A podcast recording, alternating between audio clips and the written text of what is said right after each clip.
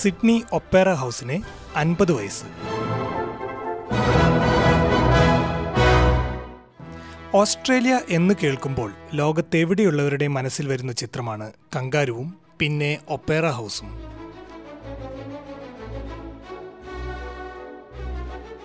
ഇന്ത്യയ്ക്ക് താജ്മഹൽ പോലെ അമേരിക്കയ്ക്ക് സ്റ്റാച്യു ഓഫ് ലിബർട്ടി പോലെ ഓസ്ട്രേലിയയ്ക്ക് സ്വന്തം ഒപ്പേറ ഹൗസ്. ഈ ഒപ്പേറ ഹൗസിന് ഇപ്പോൾ അൻപത് വയസ്സ് തികയുകയാണ്. ഒപ്പേറ ഹൗസിന്റെ ചരിത്രത്തിലേക്ക് ഒന്ന് പോയാലോ? സിഡ്നിയിൽ കലാപ്രകടനങ്ങൾക്കായി ഒരു കേന്ദ്രമെന്ന ആശയം പതിറ്റാണ്ടുകളായി ഉണ്ടായിരുന്നെങ്കിലും ആയിരത്തി തൊള്ളായിരത്തി അൻപതിലാണ് ഇതിനൊരു രാഷ്ട്രീയമായ തീരുമാനമുണ്ടാകുന്നത്. ഓസ്ട്രേലിയൻ സമ്പദ് വ്യവസ്ഥയുടെ അഭൂതപൂർവമായ ഒരു വളർച്ചയുടെ കാലം കൂടെയായിരുന്നു അത്.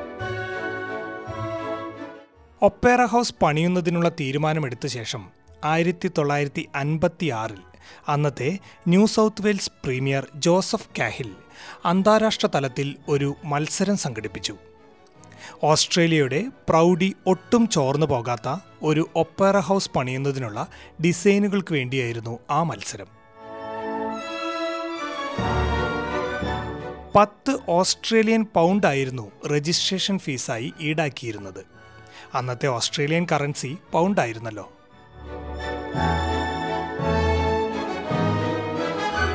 ഇരുപത്തി എട്ട് രാജ്യങ്ങളിൽ നിന്നുമായി ഇരുന്നൂറ്റി ഇരുപത്തിമൂന്ന് ഡിസൈനുകൾ ഈ മത്സരത്തിനായി ലഭിച്ചിരുന്നു.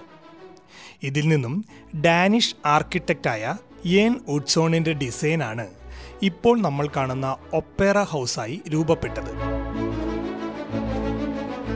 ഏഴ് മില്യൺ ഡോളർ ചിലവ് പ്രതീക്ഷിച്ച് നിർമ്മാണ പ്രവർത്തനങ്ങൾ ആരംഭിച്ച ഒപ്പേറ ഹൗസ്. പണി പൂർത്തിയാകുമ്പോൾ ആകെ ചിലവായത് നൂറ്റി രണ്ട് മില്യൺ ഡോളർ ആയിരുന്നു.